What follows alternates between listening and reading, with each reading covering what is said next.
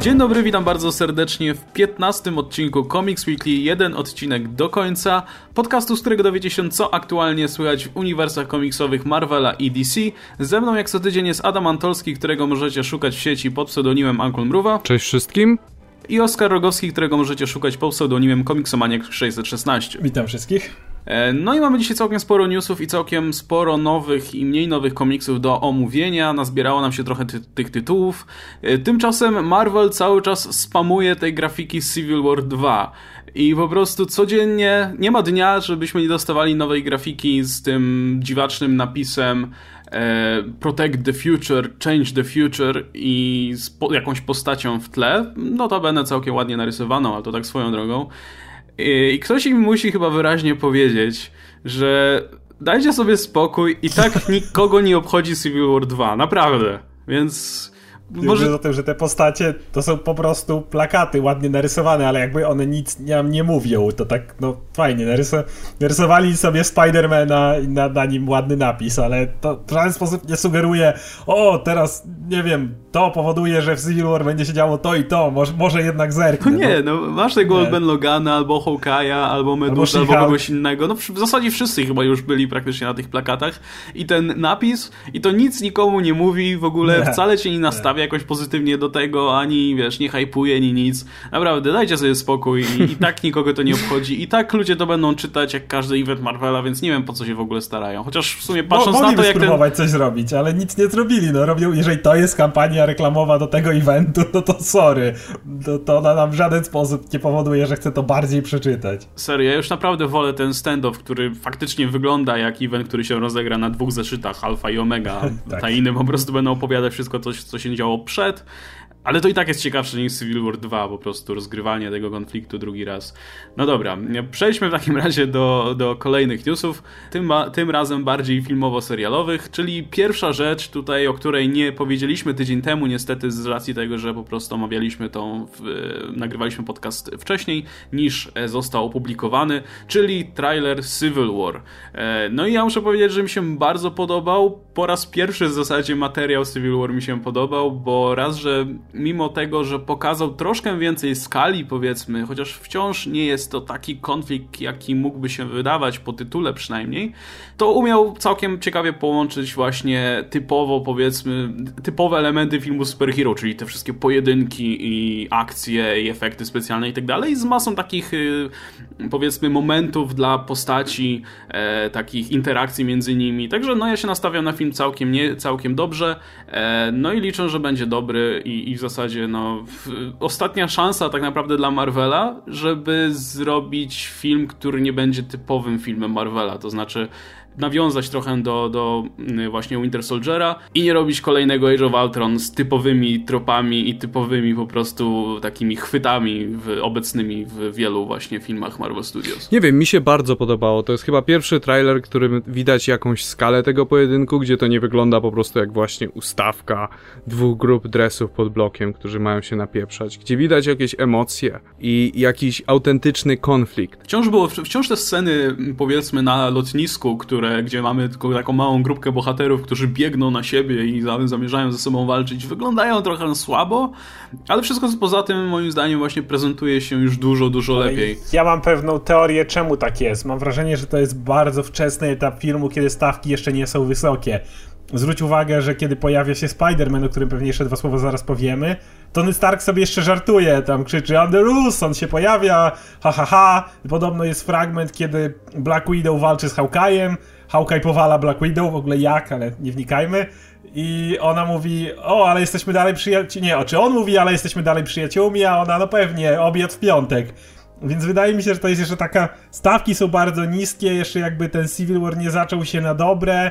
Dopiero pierwsze nieporozumienie między nimi wyszło i jeszcze nic się poważnego nie stało. Dlatego wydaje mi się, że ta scena, pomimo tego, że pokazują jako taka wielka bitwa wszystkich bohaterów, będzie stosunkowo najmniej istotna dla filmu. Wydaje mi się, że jakby to, co stanie się później, czy Roddy, który oberwał, co widać, czy ta, uważam, rewelacyjnie zagrana przez Roberta Downey Jr. scena, kiedy blokuje strzał Winter Soldiera i to jego taka zdziwiona mina, what the fuck, przed chwilą jakbym się nie zasłonił tą ręką, to właśnie miałbym dziurę w głowie, nie? I wydaje mi się, że wtedy się zacznie jakby. Bo właśnie sporo ludzi mówiło na tej zasadzie, że no ta scenka na lotnisku to jest właśnie w pierwszych tam, pierwszej fazie filmu, ale ja się zastanawiam, czy w ogóle będziemy mieli jakiś wielki, spektakularny finał taki, że właśnie z udziałem wielu bohaterów, czy... Nie, wydaje, Właśnie też mi się wydaje, że, że ten konflikt, że ci wszyscy bohaterowie, których widzimy właśnie przynajmniej w tej scence, będą po kolei odpadać z tego konfliktu i wszystko na koniec i tak sprowadzi się do właśnie tych korowej grupy bohaterów właśnie z Winter Soldierem, z Tonym Starkiem i z mm, Steve'em Rogersem. Tak to wygląda, plus jeszcze gdzieś musi zakręcić się Baron Zimo. Tutaj muszę powiedzieć o tym, y, wspominałem o tym, bo zrobiłem swoją analizę jeszcze tego trailera, ale... Będzie podlinkowana oczywiście pod podcast. Wspominałem też o tym, że bardzo dobrze zrobił Marvel. Wydaje mi się, że może to dlatego, że DC to spieprzyło, czyli nie pokazali Vilana tego filmu niejako. To był największy błąd całej kampanii reklamowej Batman v Superman, pokazanie Doomsdaya, kiedy w filmie cały czas chcieli naciskać na to, że Batman walczy z Supermanem i potem jakby szybko się z tego wycofali i każdy następny trailer, spot, wszystko znowu pompował nam tą walkę Batmana i Supermana, ale jednak trochę mleko się rozlało, Doomsday no, pojawił się i trochę nam to jakby nie tyle zaspoilowało, bo wiedzieliśmy, że to jest, ale trochę nam zmieniło oczekiwania tego filmu, jakby bardziej nie wiedzieliśmy kiedy, co dostaliśmy. Marvel być może na to spojrzał, a może miał już wcześniej takie plany i stwierdzili, Barona z nim chowamy, w ogóle go nie pokażemy w żadnej kampanii reklamowej, będziemy naciskać na to, żeby to był konflikt Stark-Steve i grupa wokół nich i tak będziemy reklamować ten film, bo to jest z nim najważniejsze. Wydaje mi się, że właśnie tutaj niestety Disney to spieprzyło, a, a tutaj duże propsy dla Marvela, że no, nie widzieliśmy jeszcze Zimo i mam nadzieję, że nie zobaczymy do, do samego filmu. To znaczy ja mam takie podejrzenia lekkie, że nie zobaczyliśmy Zimo głównie dlatego, że Zimo nie jest ważną ani interesującą częścią filmu. Jakby Marvel nie ma szczęścia do dobrych złoczyńców w filmach, w DC pokazanie Doomsdaya miało na celu przekonanie ludzi, którzy uważali, że e, Man of Steel był beznadziejny, więc praktycznie chcieli sprzedać cały film w tym zwiastunie.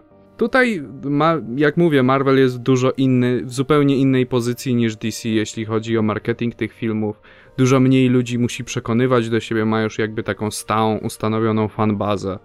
E, natomiast uniwersum filmowe DC ma też licznych swoich, jak gdyby, przeciwników wśród widzów. I e, wydaje mi się, że w tym wypadku to jak gdyby obie drogi są uzasadnione dla obydwu studiów, e, zależnie od sytuacji, w jakiej się znajdują. Znaczy nie mogę się z tym zgodzić, bo Warner wydaje mi się, że sam zauważył, że spieprzył sprawę. Odzew na Doomsdaya był właściwie prawie wyłącznie negatywny. Ludzie się albo część się wkurzyła, że w ogóle Doomsday jest, ale to pomijam. Bardziej y, było to, to takie zdenerwowanie, że sprzedajecie nam Batman v Superman i jeszcze w trailerach pokazujecie nam motyw, że oni już współpracują. Co nie powinno mieć miejsca i wydaje mi się, że DC samo zauważyło, znaczy Warner zauważyli, że spieprzyli sprawę i się z tego szybkim krokiem wycofali. W żadnym następnym spocie nie widzisz nic poza wrogością między Batmanem a Supermanem, więc no nie mogę się z tym zgodzić, że są uzasadnione, skoro wrażenie jest takie, że studio samo uznało, że zjebało, no więc... To znaczy ja nie mówiłem tego bardziej na zasadzie, że to co zrobili jest e, usprawiedliwialne, ja raczej próbuję wytłumaczyć jaki oni mieli tok myślenia, tak jak mi się wydaje. Warner, mówię, jest w takiej pozycji troszeczkę zdesperowanej, dlatego że Man of Steel się przyjął bardzo średnio i jest część widzów, którzy na, którym ten film się naprawdę podobał i jest część widzów, którzy tego filmu naprawdę nienawidzą. A jednak filmowe uniwersum DC musi być do szerokiej grupy publiczności, do szerokiej publiczności skierowane, żeby działało. Więc podejrzewam, że ten pierwszy zwiastun, taki wielki, który praktycznie spoilował wszystko, miał na celu przekonać tych, którzy, no, którym się nie podobał pierwszy film. E, no i Marvel może sobie oczywiście reklamować swój film Kapitan Ameryką czy Iron Manem, ale wystarczyło, że pokazali fragmencik pewnej innej postaci i natychmiast ten nowy trailer po prostu pobił wszelkie rekordy. Czyli tutaj musimy pomówić o Spider-Manie oczywiście. E, ja muszę powiedzieć, to może tutaj sobie zacznę, że kiedy pierwszy raz zobaczyłem Spider-Mana w tym trailerze, nie byłem aż tak do końca przekonany, to znaczy byłem bardziej ciekawy i chciałem się przyjrzeć bliżej. Oglądałem tę scenkę ostatnią parę razy i nie do końca byłem przekonany cały czas co do tego kostiumu, bo już trochę byłem przyzwyczajony do innego. Ehm, podobało mi się samo wejście, bo było bardzo w stylu tej postaci, podobał mi się głos i ogólnie tutaj to, że widać, że to jest nastolatek. Ale potem zobaczyłem to, tę grafikę właśnie wysokiej rozdzielczości z nowym strojem i muszę powiedzieć, że wtedy byłem totalnie kupiony. Bardzo mi się podoba. Podobają mi się te jaskrawe kolory, że się w ogóle nie bali dać Spider-Manowi takich jaskrawych kolorów, takich wybijających się, takich zupełnie komiksowych, e, mimo tego, że powiedzmy poprzednie inkarnacje miały troszkę bardziej stonowaną tę paletę kolorów. E, no i muszę powiedzieć, że zdecydowanie tutaj ta inkarnacja mi kupuje i będę tutaj śledził niewątpliwie dalej e, postępy tej postaci w ogóle w Marvel Cinematic Universe, bo może być naprawdę ciekawie. Fajnie będzie zobaczyć Spider-Mana, który jest zupełnie inny niż te poprzednie e, wcielenia. Mi się łezka wokół zakręciła, jak go zobaczyłem. To był po prostu taki moment. No, trzy lata temu spodziewalibyście się, że zobaczycie, jak Spider-Man zabiera siecią kapitanowi Ameryce tarczę, temu kapitanowi, a nie sam fakt, że on się pojawił, był czymś takim niesamowitym w ogóle. To, ta, ta współpraca Sony i Marvela na tym poziomie to, to jest w ogóle niespotykane w historii praktycznie dwóch dużych studiów, żeby coś takiego miało miejsce, żebyśmy sobie postacie wypożyczyli. Może tego, że nigdy nie było uniwersów filmowych jako takich. Ale to naprawdę, że tak powiem, dzieje się historia w tym miejscu, właśnie ze względu na, na tą pracę. Tutaj ewidentnie trzeba być wdzięcznym wszystkim, którzy uznali, że Amazing Spider-Man 2 w takiej formie warto wypuścić do kin. To zdecydowanie wiele im zawdzięczamy. Wiele im zawdzięczamy w tym momencie. Tak, absolutnie kolorki stroju jak najbardziej mi się podobają. E, jest, to są, tak jak powiedziałeś, to pierwsza rzecz, jaką zobaczyłem, jaki on jest kolorowiutki. To po prostu pierwsza rzecz, która mi wpadła, ale nie to przekonało mnie. No i oczywiście to, co trzeba powiedzieć, co daje wielką nadzieję, szczególnie rozumiem dla Adama, znaleziono technologiczne rozwiązanie naruszające się oczka. Ale mi się nie podoba to, szczerze mówiąc. W sensie, ja nie jestem, ja nie jestem fanem tego, że znaleźli wytłumaczenie. Znaczy, no nie przeszkadza mi aż tak specjalnie, ale ja bym wolał mimo wszystko, żeby po prostu te oczy się ruszały bez wyjazdnego, bezwyraźnego tłumaczenia. Ale to daje nadzieję dla Batmana, ponieważ DC w obecnym Warner w swoim takim rocznym, poważnym stylu w życiu nie dałoby rozwiązania z Deadpoola dla Batmana. Natomiast technologiczne wytłumaczenie już jest dużo bardziej realne. Jeżeli to się sprawdzi, ludziom się to spodoba. Batman jest dopiero zapo- niezapowiedziany, ale sugerowany gdzieś 2019. Do tego czasu zdąży pojawić się jeszcze, zanim zaczną kręcić, już w 2017 wyjdzie Spider-Man, gdzie te oczka będą mu się non-stop ruszały w całym filmie, a nie tutaj zakładamy chyba wszyscy, że w Civil War jego rola będzie malutka. I w tym momencie DC będzie mógł już spokojnie samemu ocenić. Myślę, że Affleck tu będzie miał też bardzo dużo do gadania, bo wszyscy oczywiście cały czas zakładają, że będzie też reżyserem tego filmu. Więc będzie mógł sam uznać, czy u jego Batmana oczka powinny się ruszać, czy nie. A że wiem, że on jest mega fanatykiem Batmana, ma Batcave w swoim domu. Tak, tak. w każdym razie wierzę w to, że, że, że podejmie jedyną słuszną decyzję. I, I, no mówię, to, to, jest, to jest jakaś nadzieja. Tak też wolę rozwiązanie z Deadpoola, po prostu mu się ruszają, ale jeżeli jedyną opcją, żeby się ruszały jest wytłumaczenie technologiczne, to kupię to w każdy dzień po prostu. To znaczy w przypadku Batmana to jest wyjątkowo łatwe do zrobienia, po prostu dajcie mu białe szkła kontaktowe i tyle na dobrą sprawę. Białe oczka mają wyjaśnienie psychologiczne, miałyby wyjaśnienie psychologiczne, nosi je po to, żeby straszyć przestępców, prawda? O to chodzi w Batmanie. Ale jeszcze wracając do Spidermana, uwielbiam fakt, jak udało im się ominąć ten odwieczny problem. Jak to możliwe, że szesnastolatek zbudował sobie taki świetny strój? No, Stark mu zrobił, tyle. Genialne. Ewi ewidentnie po tych oczach to widać. Tak, tak. Gdyby nie te oczy, to jeszcze mógłbyś myśleć, że znowu robią szesnastolatka, który sobie uszył perfekcyjny strój. Ale jak słyszysz to, to, to, ten odgłos ruchomych oczu, od razu wszyscy myślą Stark. I to automatycznie klika jakby w tym miejscu. Tak, ale jednocześnie ten strój pasuje bardzo do postaci właśnie przez to, że jest taki bardzo kolorowy, wygląda bardzo sportowo, bym powiedział, ma te takie elementy, powiedzmy, które wyglądają jak faktycznie coś, co mógłbyś dać superbohaterowi. Znaczy, wyglądają jak coś, co mógłbyś dać superbohaterowi, żeby po prostu tego używał. Ten strój wygląda bardzo właśnie utylitarnie. Jak się przyjrzy właśnie fakturze, to wygląda jak coś, co byłoby faktycznie wygodne dla takiej postaci jak Spider-Man, co jest też fajną rzeczą. I tutaj jeszcze taka teoria, która się pojawiła fanowska. Spider-Man będzie miał raczej malutką rolę w tym filmie. Mam wrażenie, jest taka scena w trailerze, którą oczywiście sprytnie zmontowali, kiedy kiedy Kapitan Ameryka mówi, że to nie musi skończyć się walką, a potem Iron Man robi mu sucker puncha. Tylko, że Kapitan Ameryka, kiedy mówi, że to nie, nie musi być walka, stoi w kuchni jakiegoś domu. I mam wrażenie, że to będzie coś na zasadzie Kapitan Ameryka odwiedza Spidermana. Mam wrażenie, zmierzam do tego, że wydaje mi się, że tożsamość Spidermana nie będzie wyjątkowo ukryta. To znaczy, nie będą znali jej wilani, nie będą znali jej ludzi na ulicy, ale zarówno Stark, jak i Steve szybko ją poznają i mam wrażenie, że może to to zostanie w ten sposób wykorzystane. Słuchaj, mały, jak da, dalej na to pójdziesz, twoja tożsamość w końcu wycieknie, na przykład w ten sposób. Wydaje mi się, że szybko go wycofają, ale robią, żeby zaznaczą jakby jakiś ważny element, chociażby tajnych tożsamości, które dopiero zaczynają się pojawiać, ale jednak w MCU. Chciałem powiedzieć, że w momencie, kiedy Spider-Man zwęża te oczy, wygląda bardzo podobnie do takiego jakby pierwszego wyglądu Spidermana jeszcze Steve'a Ditko i to bardzo mi się podobało.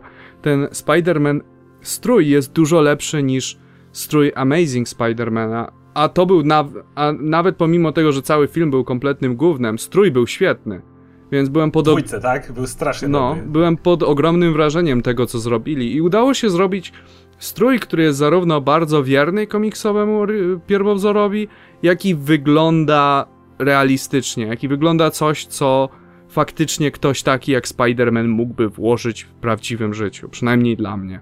No to w takim razie myślę, że na tym możemy zakończyć temat Spidermana i, i tego traileru. Ja publikowałem zresztą tekst na ten temat, e, a Oskar publikował materiał wideo, na, który jest też analizą powiedzmy tego m, mm, trailera.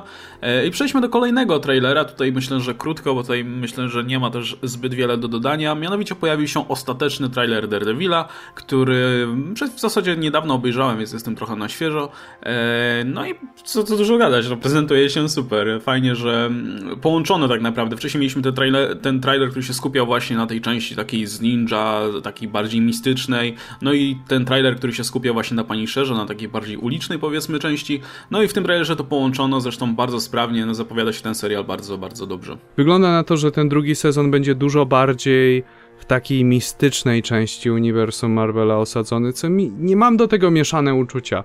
Jedna z rzeczy, która mi się naprawdę podobała w pierwszym sezonie, to właśnie ten obskurny klimat. Takie, wiesz, ciemne uliczki, ściany zalazłe jakimś syfem, goście obrzydliwi, w, którzy, wiesz, jak po prostu Detroit w Robocopie, albo Detroit w prawdziwym życiu w tej chwili.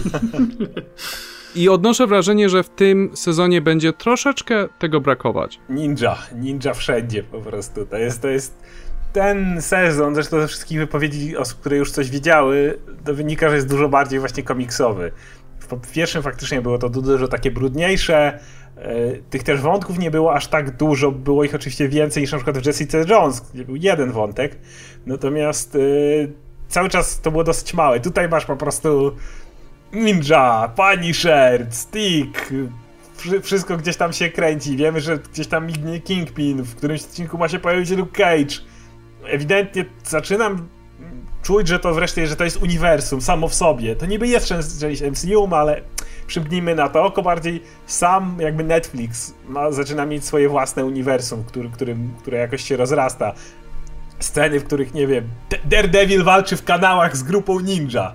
No, to, już, to, już, to już samo w sobie jest takie, nie wiem, to, to ma, mało przyziemne. Jeszcze brakuje żółwi ninja i Batmana z pizzą. Stick, który mówi to miasto jest y, tam Ground Zero y, i toczy wojnę i nawet nie wie, że ją toczy. Oczywiście, że nie wie, to są ninja. Na moim dachu może właśnie walczyć pięciu ninja i ja o tym nie wiem. To są ninja, nie widzisz jak oni walczą i to też jest świetnie pokazane. Y, Punisher, który stoi cały zalany krwią od stóp do głów też ro robi wrażenie. Nie po prostu mam takie oczekiwania do tego, te, te, tego, tego, pomimo tego, że poprzednia ich produkcja, czyli Jessica Jones mocno mnie zawiodła, to cały czas do Daredevila mam ogromne oczekiwania, a ten mistycyzm jest o tyle uzasadniony, że oni powoli jednak kierują się w stronę Iron Fista, u którego myślę, że jednak walną, wszystkie zapowiedzi wynikają, że walną pełną parą w mistycyzm, no bo jak inaczej Iron Fista zrobić. Cytat z ostatniego komiksu Power Man i Iron Fist. Iron Fist twierdził, że on nawet pierdzi mistycyzmem. Nic dziwnego, że lub nie chce już się z nim zadawać. W każdym razie wydaje mi się, że muszą trochę oswoić e, widza, który dostał na początku ten brudny, taki bardzo przyziemny świat. Potem jeszcze dostał dokładkę w Jessica Jones tak, tego samego. Więc wydaje mi się, że muszą troszeczkę oswoić widza z, z, tym, że zaraz będziesz miał gościa, który na pięści będzie walczył ze smokiem, więc wydaje mi się, że gdzie, gdzieś to przejście musi być takie, wiesz, luźne, a nie zły mafiozy, mafiozy, o smok! No, rozumiem to, to, to, takie, a nie inne przejście, no, ale jestem niesamowicie po prostu podekscytowany. I niedawno dowiedziałem się, w sumie jestem głupi, bo nie sprawdziłem tego wcześniej, że premiera jednak nie jest w piątek, a jest z czwartku na piątek. Równo o północy Netflix ma taką politykę, że odblokowuje ten swój serial idealnie o północy danego dnia, czyli jak tylko on się zaczyna.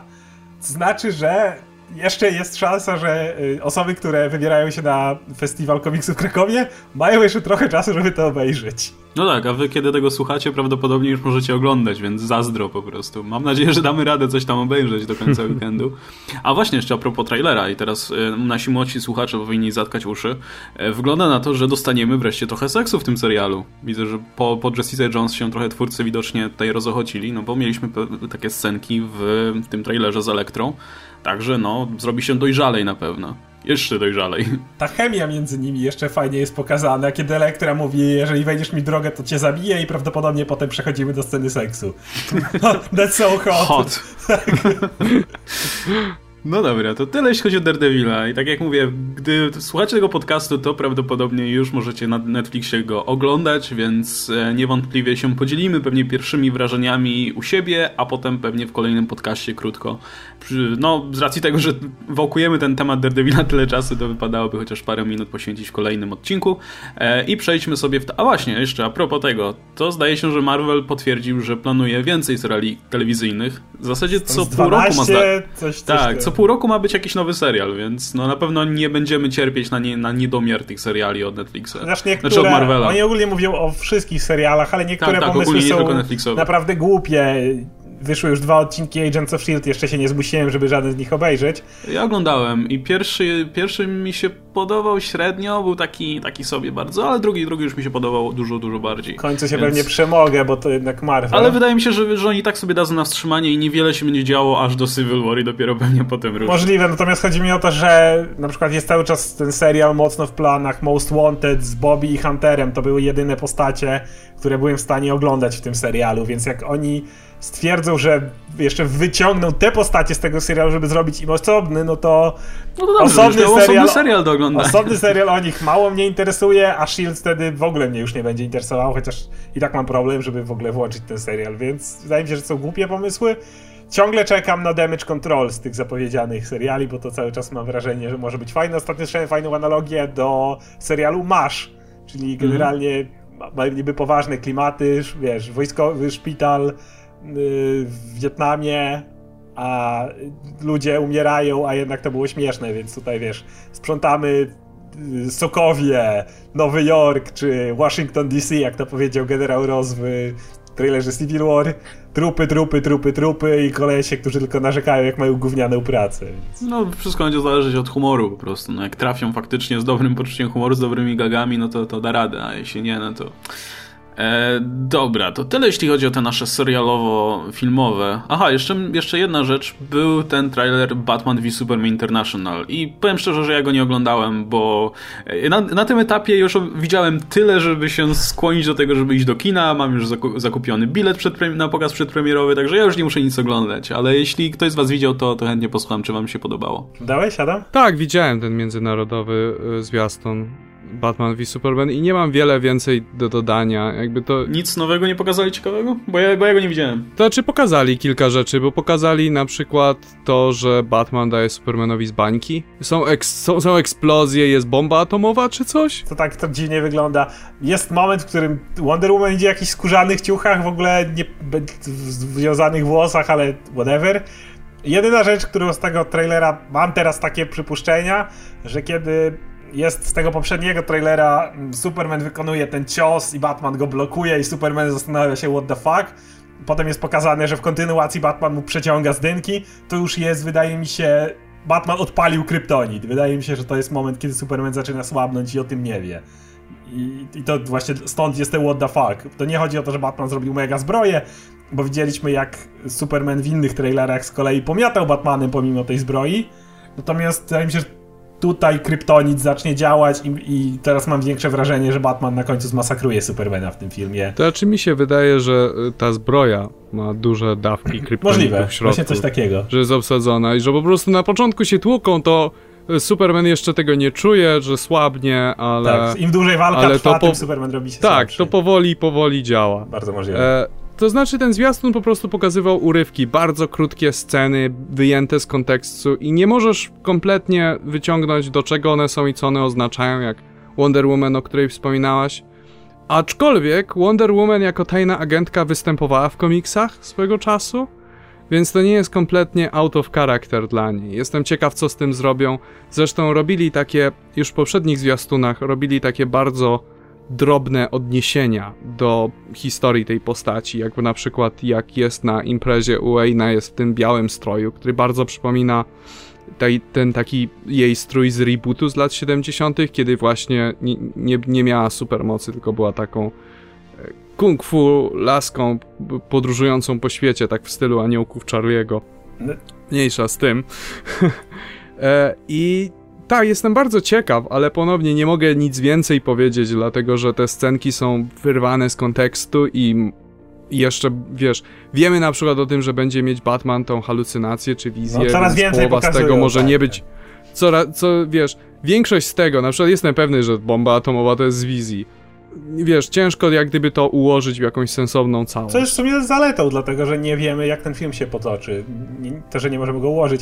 Ja chcę tylko powiedzieć, że w tym trailerze jest tylko jeden taki mega badass scene, czyli ostatnia scena, wszędzie ogień, czyli coś tam się, coś tam wybuchło, po środku stoi Batman w tej zbroi i Superman tak po prostu idzie w jego, nie biegnie, nie leci, tylko tak idzie z takim mega wkurwionym wyrazem twarzy, takim już naprawdę, widać, że Batman naprawdę go wkurwił i on idzie i chce mu wpierdolić, to jest taki wy, wy, widocznie, no, mówię, taki pewny krok Supermana i to jest to po prostu badasowość wycieka z każdej strony. Dobra, to przejdźmy sobie w takim razie wreszcie do komiksów. E, I jedynka, która mnie tutaj najbardziej interesowała w tym tygodniu, to był International Iron Man. E, seria o tyle specyficzna, że poza tym, że jest drugą z Tonym Starkiem, Iron Manem, drugą też pisaną przez Briana Michaela Bendisa, to jeszcze to International w nazwie nie wzięło się bez powodu, bo też ta seria miała zostać dostarczona i przetłumaczona na zdaje się 20 parę języków i, i e, dostarczona do wielu, wielu krajów poza USA. W tym e, z tego, co przynajmniej internet mi tutaj mówi, między innymi do Polski. E, natomiast e, poza tym, jeśli chodzi o sam poziom tego komiksu, to nie wiem, przeczytałem, uznałem, że jest mech i, i tyle w zasadzie, bo to, to jest historia, która dzieje się tak jakby trochę na boku i większość tego komiksu zajmuje taki flashback do lat młodości Tonego, które nie wiadomo w zasadzie kiedy się dzieją, bo to jest, jest napisane wyraźnie 20 lat temu, ale to wygląda na jakieś późne lata 90. najpóźniej. Co? To wygląda na, na, na bardzo sporą współczesność. W ogóle to jest. Yy, komiks był bardzo marny. Jak, jak bardzo lubię Bendisa nowego Ironmana, to ten International mnie wynudził po prostu. Cały komiks, który pokazał młodej Starka po to, żeby zrozumieć, że ja dlaczego zna pewną bohaterkę. I to, co tam pokazali, to można było w dwóch zdaniach ująć. Ej, studiowaliśmy razem, no. I tyle. Generalnie to jest w ogóle też Bendis, który, który wielokrotnie ma gdzieś pisanie różnych rzeczy. Bo to jest bardzo ciekawa sprawa. Jest napisane wyraźnie 20 lat temu. No, ktoś może stwierdzić, że czas Iron Man, czas w Marvelu płynie dosyć dziwnie. E, wszystkie historie od lat 60. wydarzyły się obecnie w jakieś tam 13-15 lat. Wie, a Iron Man, nie wiem czy wszyscy słuchający wiedzą, oryginalnie mm, został uprowadzony w Wietnamie przez komunistów i właśnie tam stworzył sobie tą zbroję. Jeżeli oglądaliście film, to po prostu miejsce było inne. Więc no, 20 lat temu to był rok powiedzmy 50 któryś, no ale pomińmy to. Powiedzmy, że po Secret Wars linia czasowa się naprostowała i wszystkie te wydarzenia dzieją się w miarę normalnie i na, naprawdę minęło ileś tam 13 czy ileś lat, czy 16 i to w normalnych warunkach, nie? Czyli Spidermana Pająk ugryzł w 2003. Okej, okay, załóżmy, że tak to wygląda. No i tam jest opisane te 20 lat temu, no czyli 1996. Przyjmijmy te, te ramy, a nie jakiś tam Wietnam. I tak, Stark podchodzi do tej dziewczyny i ona mówi, i co, już mnie wygooglowałeś? A on mówi, no, wygooglowałem. Ja tak myślę, kurde, w 96 20 lat temu było Google. To było. W 98 powstał tak? Google Search wiedziałem. Engine, a zanim, zanim spopularyzowała się nazwa wygooglować, Wcześniej wszyscy używali Yahoo albo Altavisty. A zanim w ogóle spopularyzowała się nazwa wygooglować, to minęło kolejne przynajmniej 7 lat jeszcze. Yy, no, ale dobra, no, gdzieś tam mu się potknęło. Stark idzie na obiad z tą rodziną, a ich syn nie może się od smartfona oderwać. I tak myślę, okej. Okay. A, a, fryzura Tonego Starka sugeruje, że to jest połowa lat 90. Spokojnie, zdecydowanie. Spokojnie, i wiek, i jego fryzura, i wszystko, więc to jest... Bendis stwierdził, że sobie napisze. No nie, no ja bym przymknął na to Gdyby oko, historia, historia była, dobra, dobra. a jest, na, a jest na tyle marna, że te elementy się rzucają w oczy. Więc zamiast się skupić na czytaniu tej historii, to po prostu zastanawiać się, kiedy to się dzieje, no bo tak, nie masz nic lepszego do roboty. Gdyby ta historia mnie wciągnęła, to pewnie bym... A, eh, zdarza się, a tak no siedzisz i jeszcze cię to, to jeszcze cię razi, to jeszcze tego nie rozumiesz, bo sama historia wciąga, także fal start spory naprawdę. No i dobra, w takim razie przeskoczmy sobie do konkurencji, bo e, tak jak wspominaliśmy tydzień temu, niebawem e, rozpocznie się zupełnie nowy rozdział do Supermana, rozpocznie nam się wejście pełną parą w Rebirth, ale tymczasem musimy jeszcze tutaj dojechać jakoś e, do tego momentu, aż Peter J. Tomasi przejmie tę serię. E, no i w tym tygodniu wyszedł m.in. Superman zeszyt 50, więc wydawałoby się, że jest to specjalna okazja i że Jean Luen Yang się ten pan nazywa, też nigdy nie mogę zapamiętać tego nazwiska. W każdym razie wydawałoby się, że pan Yang przygotuje coś specjalnego na tę okazję i powiem szczerze, że też przeleciałem w zasadzie ten zeszyt trochę na szybko, bo już mi brakowało czasu przed nagraniem. E, no i nie wciągnął mnie specjalnie. Jeszcze podejrzewam, że przysiądę do niego raz, tak już tutaj w pełnym wymiarze czasowym, ale bym się chciał w takim razie zapytać, jak się, jak się tobie tam podobało. Czy czytałeś całe Savage Down? Cały ten ark do tej pory? Czy to jest jak Tak, gdyby... zdążyłem, tak, tak, zdążyłem już to przeczytać. Moim zdaniem to jest lepszy finał niż cokolwiek, co było do tej pory, w sensie E, cały no Savage tak, Down. całkiem był, ładne zamknięcie tutaj. Cały Savage Down był taki trochę troszeczkę męczący i wiesz, ostatnie Deus Ex Machina z poprzedniego zeszytu, gdzie Superman po prostu wpada do fortecy zapomnienia, jej, jestem już zdrowy. I forteca uszyła mi strój. To było takie strasznie męczące i nudne i powiem ci, że ten zeszyt mi się bardzo podobał. Jak gdyby myślę, że to satysfakcjonujące zakończenie dla całej opowieści, nawet pomimo tego, co było wcześniej.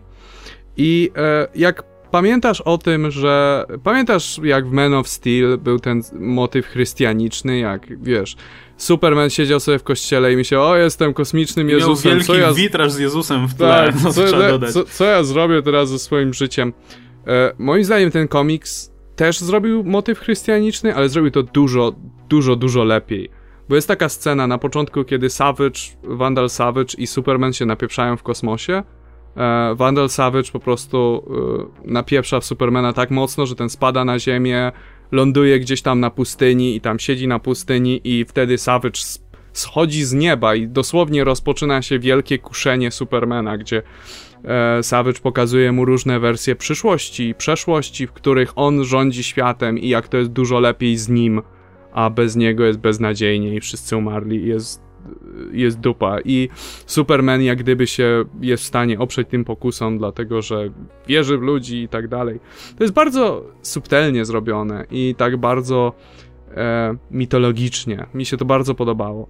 Natomiast ja mam taki problem z tym zeszytem, że on był od dłuższego czasu reklamowany jako ten zeszyt, w którym Superman spotka Supermana. Pamiętasz na pewno to synopsis, które się pojawiało w zapowiedziach i na stronie DC, gdzie i tą okładkę, gdzie widzimy Supermana. Tak, tak, tak, jest, cały czas jest w oficjalnym synopsis, że comes face to face with the pre-flashpoint Kal-El. Pamiętam tak. to po prostu dosłownie. Też dlatego wziąłem ten zeszyt, dlatego się tak czekałem. No ja tak też przeczytałem i byłem taki troszeczkę zdezorientowany, tak co się stało? Czy, czy coś mnie ominęło, czy tak... I, i, wiesz, i przeczytałem dwa razy, tylko po to, żeby. Czy na pewno nie ominąłem strony. Nie ominąłem gdzie jest jakiegoś panelu. Jakiegoś jednego panelu, gdzie się pojawia, wiesz, pre-flashpointowy Superman i cześć. Ale, ale nie, nie ma go nigdzie. I to jest troszkę niepokojące, bo to znaczy, że DC sobie tego zbyt dokładnie nie rozplanowało. E, ale jak rozumiem, chcieli to przesunąć na e, przyszły tydzień, na Super League i to by miało więcej sensu, żeby ten pre-flashpointowy Superman się pojawił w Super League, a nie tutaj. Zresztą ten zeszyt był tak napakowany różnymi motywami, postaciami i tak dalej, że ten Superman tam by kompletnie nie pasował, ten pre-flashpointowy. I pod podoba mi się też to, że, e, spoiler, Lois i Superman będą razem.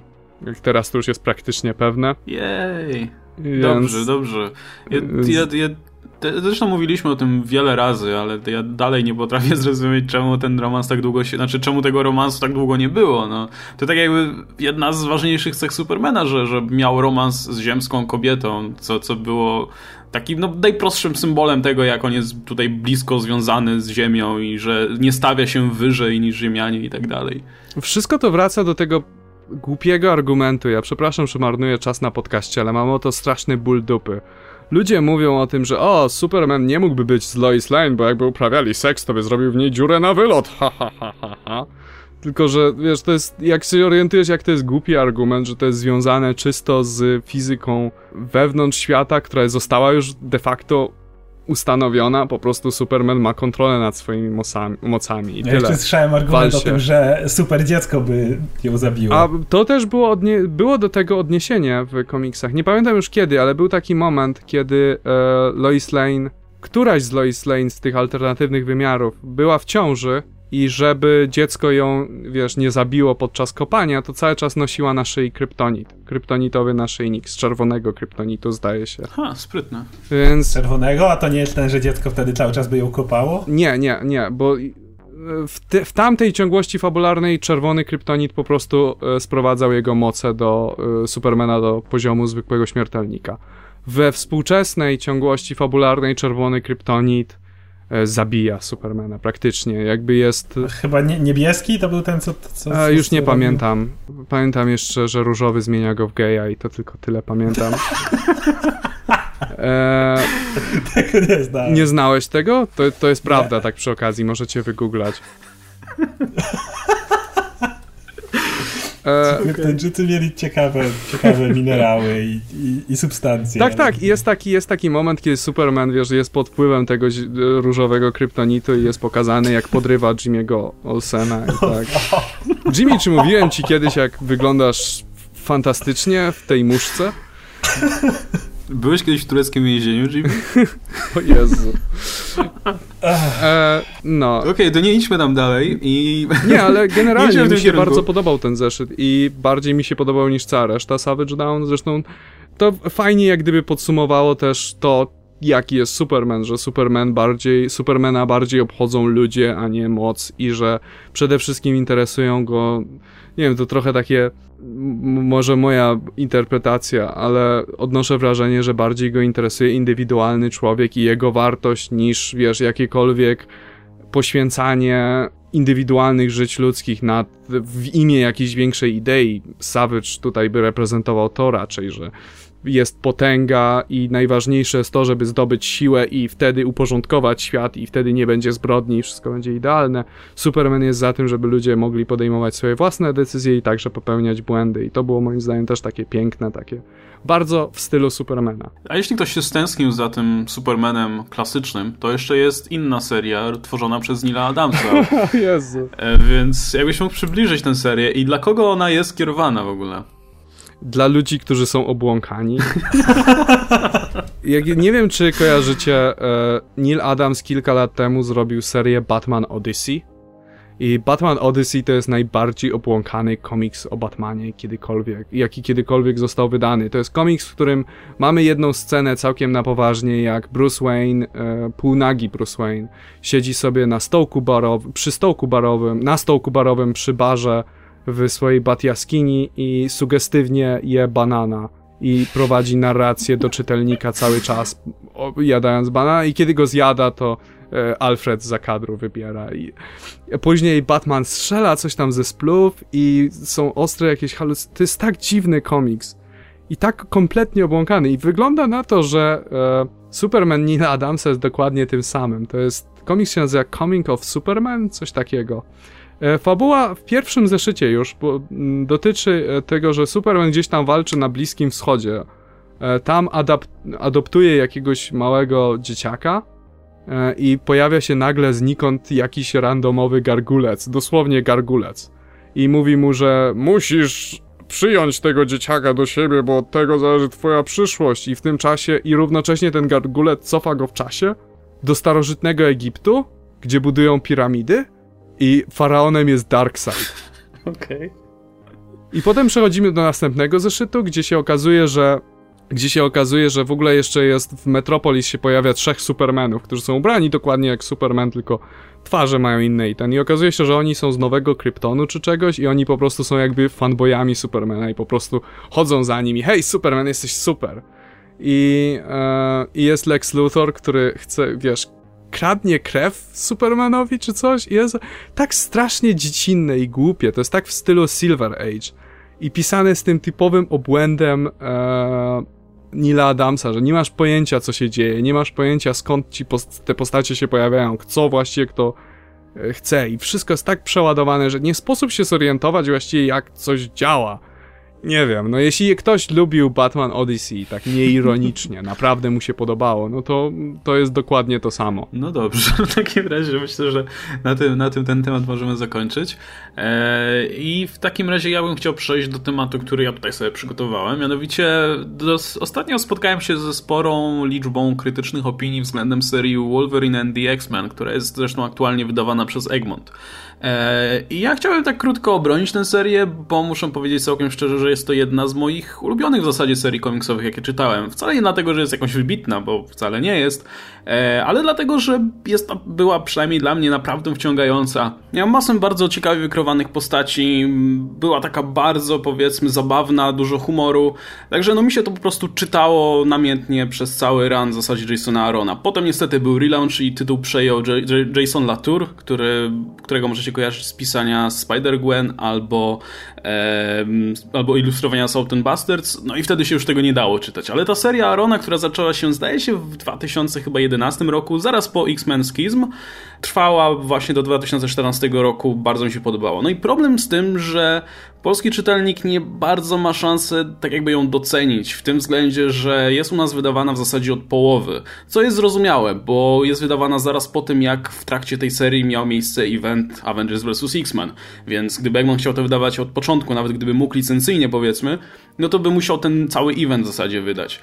W każdym razie dostajemy tę serię w Polsce od mniej więcej od połowy i faktycznie tam jest taki mini relaunch po prostu, mamy jakieś takie pokrót, pokrótce przedstawienie postaci i tak dalej, no ale to już nie jest to, także dostajemy te historie, które wcale nie są jakieś tam wybitne same w sobie, a wręcz te dwie pierwsze, w dwóch pierwszych tomach moim zdaniem są raczej kiepskawe jak na tę serię, ale nie mamy tego, co czyniło tę serię dobrą, kiedy się ją czytało od początku, czyli nie czujemy takiej sympatii do tych bohaterów, nie, jesteś, nie jesteśmy z nimi zżyci, no nie mamy tego, co byśmy mieli czytając ją od początku. Dlatego jeśli ktoś się zabiera za tę serię, e, to ja bym polecał mimo wszystko zakupić sobie Marvel Unlimited i spróbować poczytać ją od początku. Początek jest na tyle strawny dla nowych czytelników, że śmiało można bez znajomości czegokolwiek czytać. Po prostu trzeba wiedzieć, że Wolverine otwiera szkołę e, i razem z Kitty Pryde tam nauczają młodych mutantów. I wtedy się po prostu pozna całą tę bogatą po prostu, boga, bogate grono bohaterów, gdzie są takie właśnie indywidua, które nawet jeśli istniały wcześniej w uniwersum Marvela, to Jason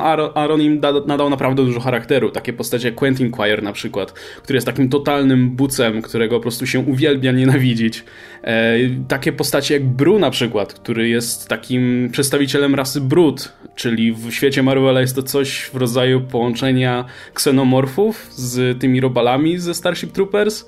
E, tyle, że Bru jest mutantem dla tej rasy, więc on jest jedyny po prostu miły, inteligentny i w ogóle przyjemny. E, no i jest masa innych takich bardzo charakternych postaci, jak Helion, chociażby, jak Glob Herman i tak dalej.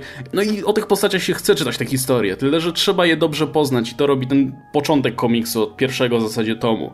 Więc trochę się nie dziwię, że polscy czytelnicy mogą narzekać na tę serię, ale teraz wychodzi coś, co się nazywa Hellfire, e, Hellfire Saga. I to jest tak jakby taka w zasadzie koronująca cały run e, historia, bardzo duża, dosyć efektowna, wciąż bardzo zabawna i taka absurdalna, ale jeśli nie podobały wam się dwa poprzednie tomy, to mimo wszystko bym dał szansę jeszcze te, te, temu trzeciemu, bo moim zdaniem stoi na wyższym poziomie, a najlepiej naprawdę zacząć czytać to od, od początku. Gwarantuję, że wielu z was się na pewno wówczas ta seria dużo bardziej spodoba. Ja tutaj tylko dodam... Okej, okay, skończyłem. Tylko chcę dodać, że jakby wstęp do tej serii, niejako powód, dla którego Wolverine otwiera tą szkołę, jest w 76 bodajże tomie wielkiej kolekcji komiksów Marvela, to się nazywa Rozłam, po angielsku Schizm. I jak ktoś chce przeczytać to, to to jest po polsku, potem właśnie brakuje tej połowy ranu Wolverine and X-Men, tych dwudziestu kilku zeszytów. e, które no niestety jedyna opcja, no to najtańsza to jest po prostu wykupić jeden miesiąc na Marvel Unlimited, no a dalej już jest wydawany, także no tak jakby te, te, tego środka trochę brakuje. Natomiast no warto to czytać póki, póki Vol 1 trwa i tak jak mówisz Hellfire Saga jest super, no a niestety potem jest Vol 2, który jest u mnie ba bardzo nisko na, na liście e, historii X-Men. No, osobiście uważam, że tego się czytać nie dało. No nic, wiesz, no samo to, że szybko to anulowali o tym świadczy. E, zresztą ja osobiście X-Men Skizm nie lubię specjalnie, znaczy implikacje powiedzmy tej historii naprawdę zrobiły dużo dobrego w świecie X-Men, w ogóle w świecie Marvela, ale sama historia moim zdaniem jest taka sobie, taka trochę nieukierunkowana w sumie, ale właśnie to jest, to jest właśnie zasłu- za, duża zaleta w ogóle Wolverine and X-Men, że ta seria jest tak absurdalna i tak wyluzowana i nie ma co jej brać na poważnie, gdzie na przykład w X-Men Schism masz nowy Hellfire Club, który się składa z dzieci. I kiedy Schism jest pisany zupełnie serio i masz tych dzieciaków i nie, po prostu nie jesteś w stanie uwierzyć w to, że to mogą być w ogóle wartościowi przeciwnicy dla kogokolwiek. Ale już z kolei Wolverine and the X-Men, gdzie masz masę tych takich dziwacznych postaci, to już na Hellfire Club w postaci bandy dzieciaków, z czego jeden jest na przykład potomkiem doktora Frankensteina, e, to, to już się wtedy on, powiedzmy pasuje do siebie. Więc e, no mówię, no to jest naprawdę jedna z moich ulubionych serii, którą strasznie dobrze mi się czytało, no i trochę żałuję, że mimo wszystko nie wszyscy mogą spojrzeć na nią tak samo, jakby mogli spojrzeć czytając od początku, więc taki mój mały apel, żeby jednak spróbować może dać szansę od pierwszego zeszytu. E, no i dobra, tyle jeśli chodzi o tutaj moje gorzkie żale na temat Wolverine and the X-Men. Była jeszcze w tym tygodniu jedna jedynka, ciekawa bądź nie, zaraz się dowiemy. I tutaj musimy się trochę podzielić rolami, bo mowa tutaj o Legends of Tomorrow. I jak pewnie wiecie, właśnie jest emitowany serial Legends of Tomorrow, osadzony w Arrowverse i zasiedlony bohaterami, których mogliście już wcześniej zobaczyć na przykład w e, Arrow czy w, we Flashu. I teraz tak, Oskar, jakbyś mógł powiedzieć krótko, jak ci się podoba serial, a potem Adam powie, jak ten komiks w ogóle ma się do innych komiksów i ewentualnie do serialu. Serial mi się mało podoba i mówię to jako osoba, która naprawdę lubi Flasha, dlatego że trochę jest Kurde, ciężko mówiąc, to jednocześnie mówić, że lubię Flasha, ale okej, okay, jest zbyt kiczowaty już, po prostu naprawdę zbyt kiczowaty. Na początku coś próbowali tworzyć, coś z tego było, mieli jakiś pomysł, ale to nie, nie, nie był pomysł na aż tyle odcinków. Jest tak, to bardzo roz, rozlazł się ten serial, nie ma w ogóle jakiegoś konkretnego pomysłu. A o co chodzi tak krótko, jakby ktoś nie oglądał? Idea jest taka, że w przyszłości E, Vandal Savage, o właśnie, znowu Vandal Savage, e, podbił świat i wiadomo, zły te, tyran wszystko podbił i, i, zniszczył. I przy okazji zamordował dla Ripa Huntera jego żonę i jego syna. No i Rip Hunter postanawia złamać zasady tam Time Lordów, czy tam jak to się nazywa i co, co, cofnąć się w czasie i zebrać ekipę gości, których na początku wydaje się, że na początku im wmawia, że to oni będą, że oni są w przyszłości znani jako legendy, że są super nie wiadomo kim, a jeszcze w pierwszym odcinku dowiadujemy się, że zebrał ekipę ludzi, których zniknięcie w żaden sposób nie zmieni za bardzo linii czasowej, czyli generalnie gości, których można odstrzelić i czas nie zauważy tego za bardzo. I chcą złapać Savage'a w jakimś wcześniejszym okresie. I to nawet jeszcze byłoby całkiem spoko, gdyby nie to, że co chwila przenoszą się po czasie. O, no, wiemy, teraz Vandal Savage, ostatni jego w 84 powiedzmy i lecimy do 84. Oczywiście nie udaje się im zabić Vandal Savage w 84. To może spróbujemy w 76. Czy coś takiego. I to tak się robi trochę powtarzalne i w końcu naprawdę masz wrażenie, że oni nie mają żadnego planu, że naprawdę nie bardzo wiedzą jak się za to zabrać szukają tego Savage'a, ale ostatecznie co, co, co się z nim spotykają, to tak no, zupełnie nie mają pojęcia co zrobić, więc może najpierw powinni usiąść i to dobrze zaplanować, a potem go poszukać. Przez to forma jest taka dosyć dziwna. Ja mam pytanie do ciebie. E, czy w mhm. tym uniwersum serialowym Vandal Savage jest nadal jaskiniowcem, który znalazł nie, nie, magiczny nie, kamień? Nie, nie, nie, nie. Dalej ma moc z meteorytu, dal, dalej jakby meteoryt dał mu tą swoją nieśmiertelność, ale mocno powiązali jego historię z motywem Hawkmana i Hawkgirl, więc on zaczął jako kapłan w starożytnym Egipcie, a nie jako jaskiniowiec. Okej. Okay. I tam mu pierdzielnęły te meteoryty i, o, i on jest tym gościem, który co o reinkarnację zabija Hawkmana i Hawgirl. To nie mogą się cofnąć do starożytnego Egiptu? Zrobił to raz Rip Hunter sam i dostał w pierdol i generalnie... to ma sens Okej, okay, czyli serial... Czyli serial opiera się na tym, że co odcinek próbują zabić Vandala Savage i im się to nie udaje. Z grubsza tak. Z grubsza tak. Okay. No dobra, jak się ma do tego w takim razie ten komiks, który niewątpliwie DC wydaje po to, żeby tutaj jakoś zarobić na popularności serialu? E, nijak, nie ma nic wspólnego. e, nie ma nic wspólnego, dlatego że to nie jest nawet historia zespołu żadnego czy coś, to jest antologia. To jest, są, to jest kilka historii różnych, króciutkich, zebranych w jednym zeszycie grubym. Co mnie osobiście bardzo cieszy, bo ja bardzo lubię antologię. Dla mnie to jest fantastyczna sprawa. Myślę, że wiesz, komiksy po, powinny, wydawnictwa te dwa główne powinny wydawać więcej antologii, bo to jest okazja, żeby użyć takich mniej znanych, mniej popularnych postaci, które no nie są na tyle sprzedajne, że mogłyby zagwarantować same swój własny tytuł czy miniserię.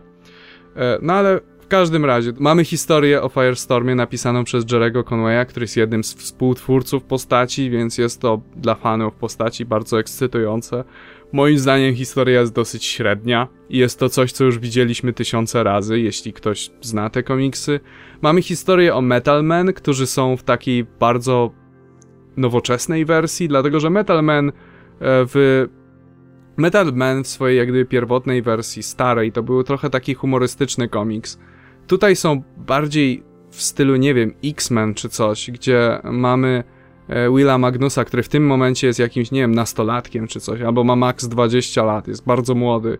I dostajemy tych Metal Men, którzy są, e, którzy są superbohaterami z metalu oczywiście, ale dodany został wątek dyskryminacji do tego, że ludzie się ich boją, bo są z metalu.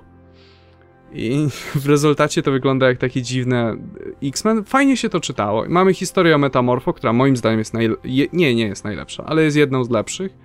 E, która opowiada na nowo origin Metamorfo na jakiś sposób. I to się bardzo ładnie wpisuje w ten w ogóle plan Rebirth, czyli przywracania dawnych postaci. No i ostatnia historia jest najbardziej interesująca, bo chyba ich nie ma w serialu i to jest Sugar and Spike. Czy są oni w serialu, Oscar? Nie. nie. E, Sugar and Spike to jest komiks DC z lat 50., e, który był dowcipem, takim stripem komiksowym opowiadającym o dwóch śmiesznych bobasach Okej. Okay. I którzy tam mają jakieś drobne, małe przygody i, i to tyle. I e, to było. Sheldon Mayer stworzył te postacie i on miał umowę z DC, że nikt inny poza nim nie może ich napisać. Ale chyba wystarczająco dużo czasu minęło od jego śmierci, bo oczywiście ten zeszyt nie pisze już Sheldon Mayer, tylko Keith Giffen. I tym razem Sugar and Spike są już w pełni dorośli i mają i są w sumie najciekawsi z całego zbiorku. Myślę, że oni, z... myślę, że oni sobie zasłużą na mini, bo jest naprawdę solidna historyjka. Oni w tej chwili są prywatnymi detektywami dla superbohaterów.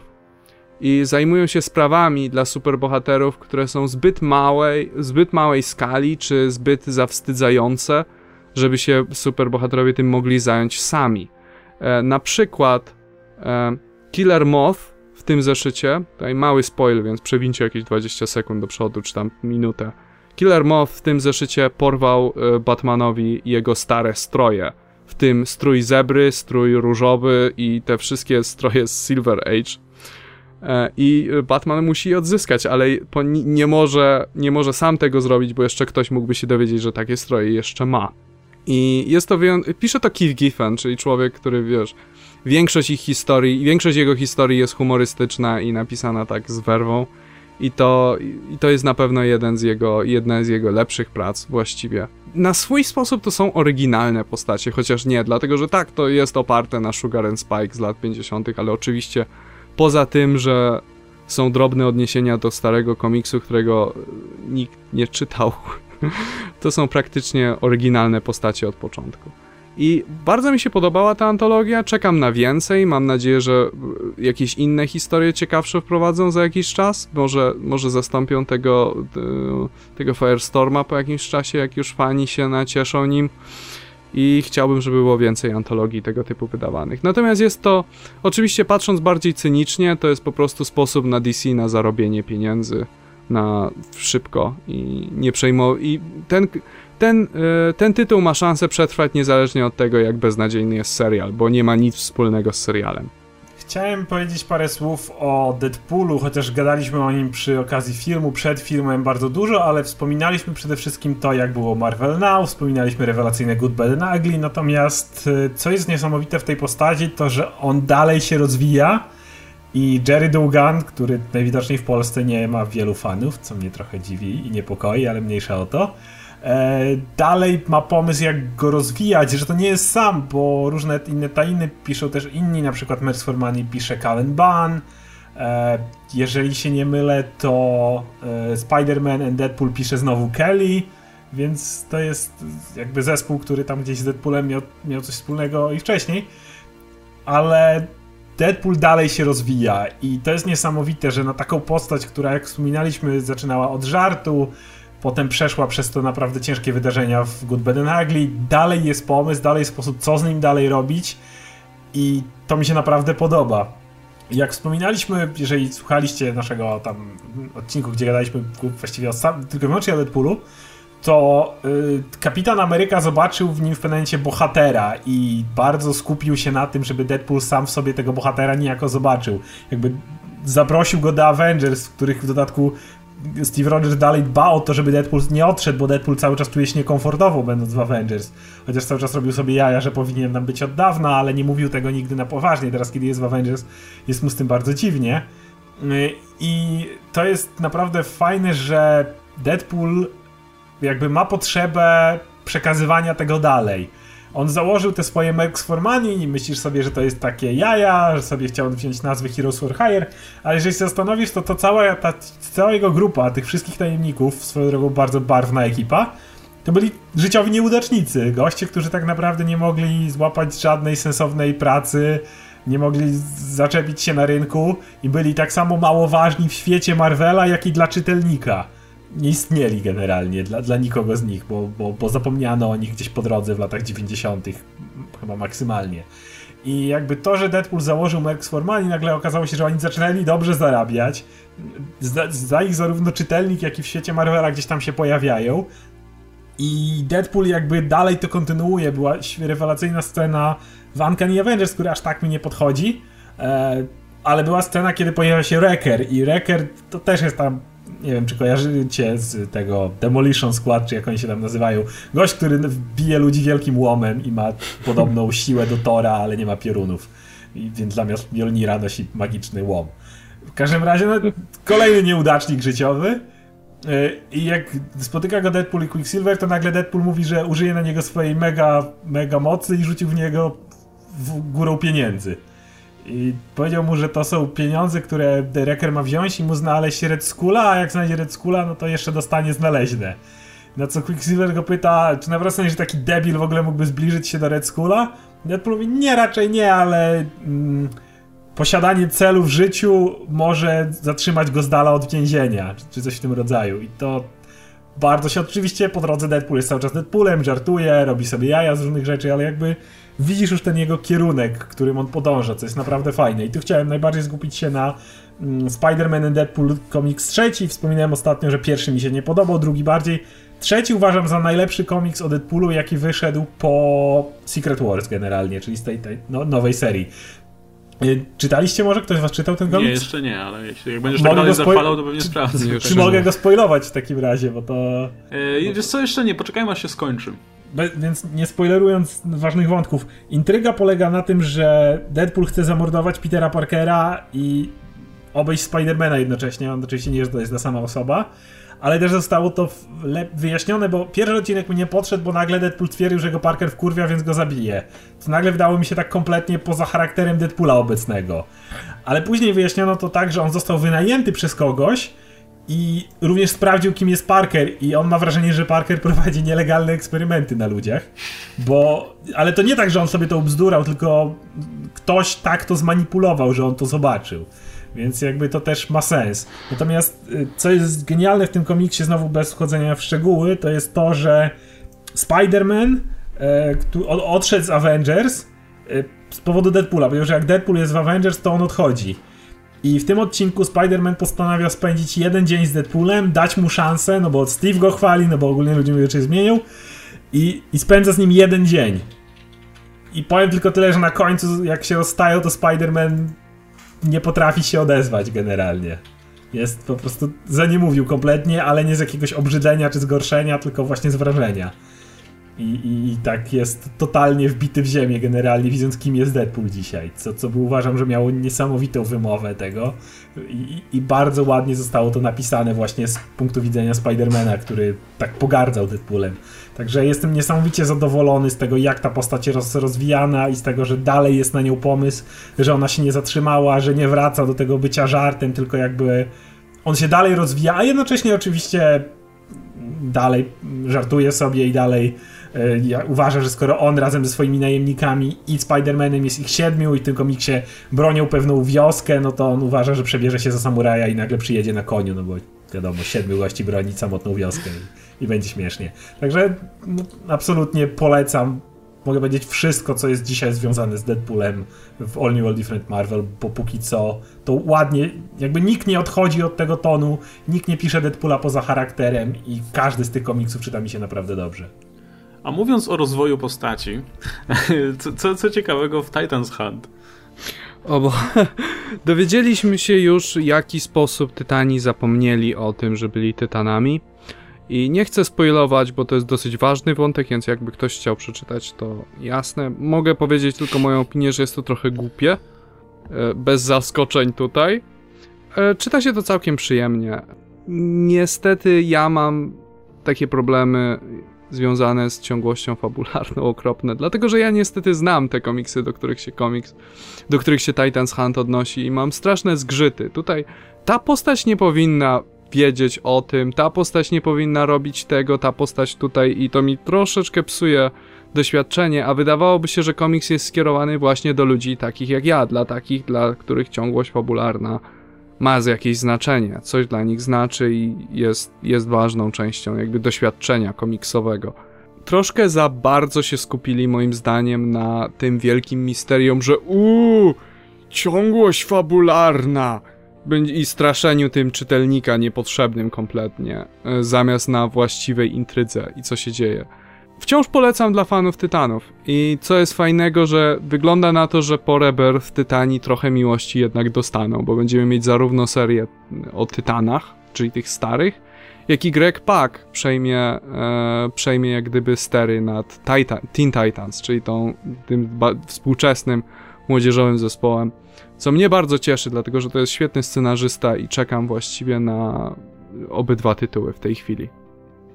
A chciałbym jeszcze mały rant na temat American Alien dać. Czyli tej serii mogę. alternatywnej o Supermanie, tak? Tak, czyli tej serii alternatywnej Maxa Landisa. Max Landis to jest y, scenarzysta filmowy, który jest wielkim fanboyem Supermana i on od bardzo dawna na internecie, na konwentach, wszędzie cały czas gadał o Supermanie, jak to kocha Supermana, jaki Superman jest fantastyczny. Na YouTubie prowadził serię streszczeń komiksów z Supermanem, więc w końcu DC mu postanowiło dać tytuł i hej, poszalej.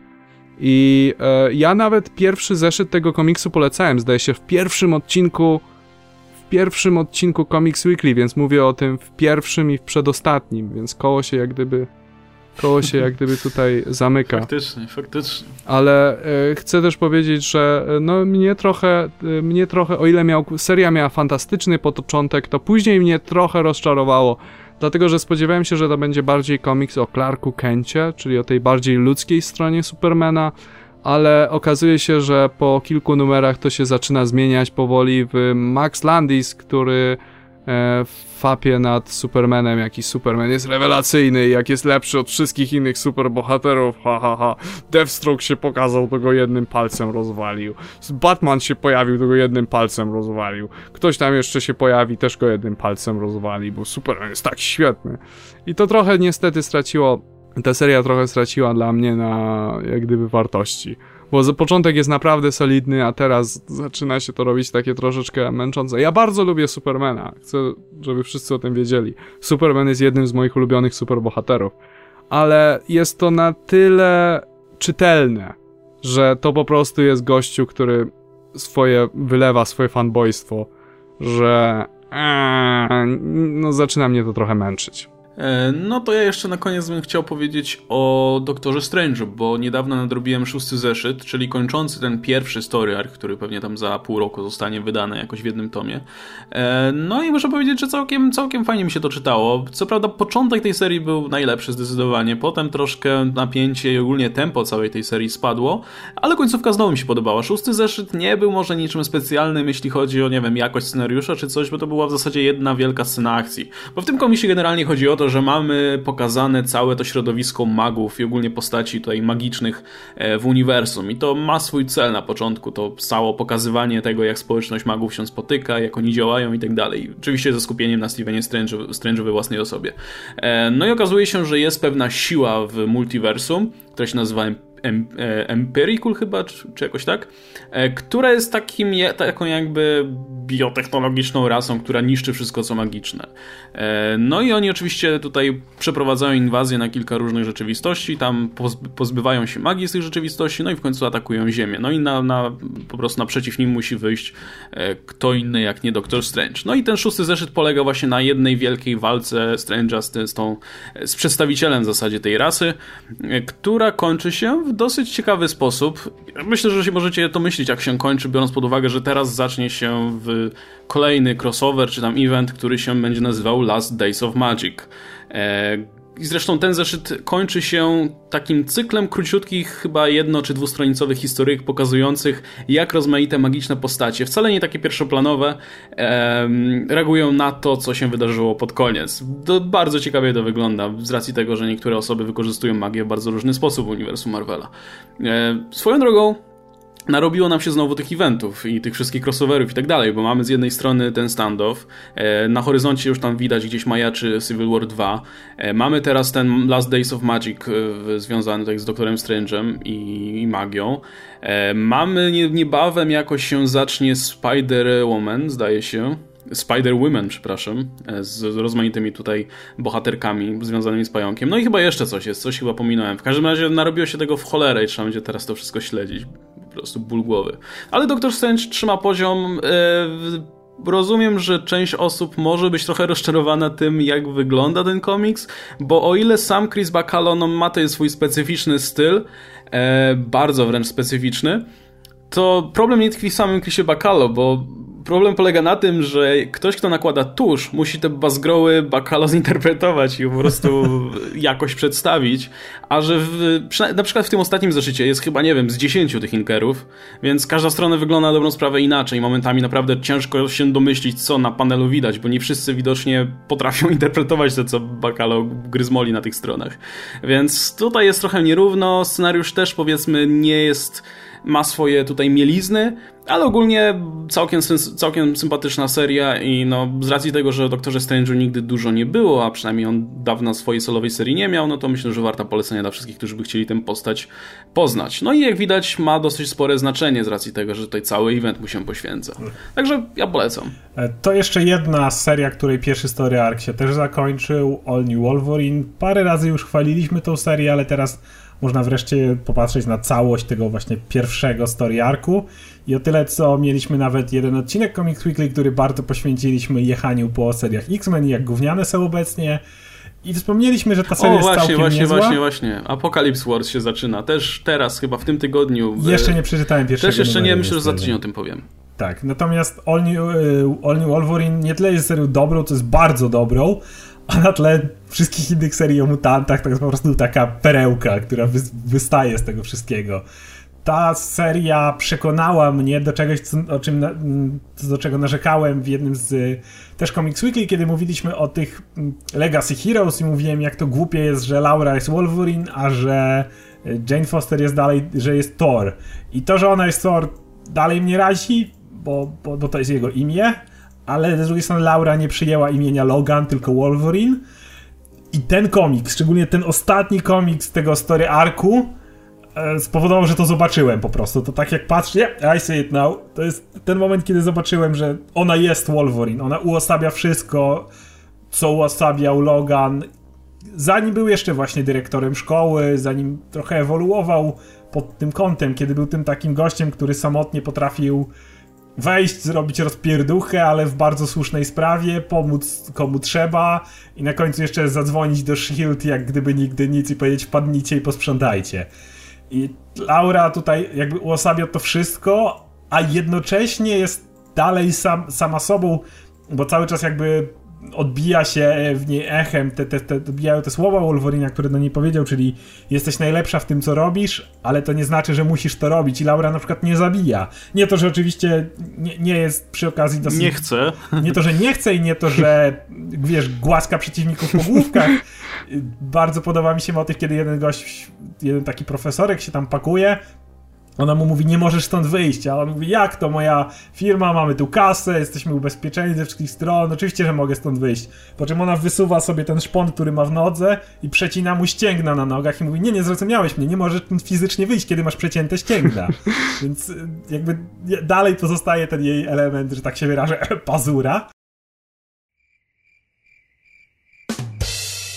Natomiast... Yy ta, ale widać, że to jest Wolverine, ona nie zabija. Da, mówię, ten komiks mi się tak podobał, cały ten story arc był tak ładnie jakby upakowany, bardzo rozwinął postać Laury, oddał hołd Wolverinowi. Wszystko to naprawdę, szczególnie jeszcze na tle tak gównianych obecnie X-Men, no, nie mogę wystarczająco polecić tego komiksu. Szczególnie jeżeli lubicie tego bardziej trochę klasycznego Wolverina i chcielibyście go zobaczyć dzisiaj trochę, jeżeli ktoś trochę za nim zatęsknił, na przykład kiedy Wolverine zaczął prowadzić szkołę, to była fajna ewolucja postaci, ale jednak pewny, pewien jego element tej postaci gdzieś został utracony, no to Laura go w pełni uosabia. I teraz absolutnie nie mam żadnych y, pretensji do tego, że ona nazywa się Wolverine. No ja tutaj też podzielam tę opinię, też przeczytałem te zeszyty. Zresztą samo to, że praktycznie to jest jedna z tych serii, po które sięgam w pierwszej kolejności, jak się pojawiają. E, ale też e, dodałbym jeszcze to, że Laura teraz dostanie całkiem sympatycznego sidekicka i, i znowu będziemy mieli taką małą ewolucję charakteru, bo poza tym, że Laurą ktoś się zwykle próbował opiekować, nie powiem, że opiekował, ale próbował opiekować, no to teraz on, ona będzie miała tę odpowiedzialność, żeby tutaj naprostować e, jedną z tutaj młodocianych bohaterek tej serii. Także no myślę, że, że to będzie się fajnie rozwijało. No i kurczę, dużo lepiej wypada ta seria niż myślałem, że wypadnie. Ja w ogóle się nie spodziewałem. Pierwszy odcinek był ok, nic specjalnego i tak sobie myślałem, a będzie gdzieś tam na boku. A jest to obecnie moja ulubiona seria o mutantach. Obok liczę jest Old Man Logan i generalnie tyle.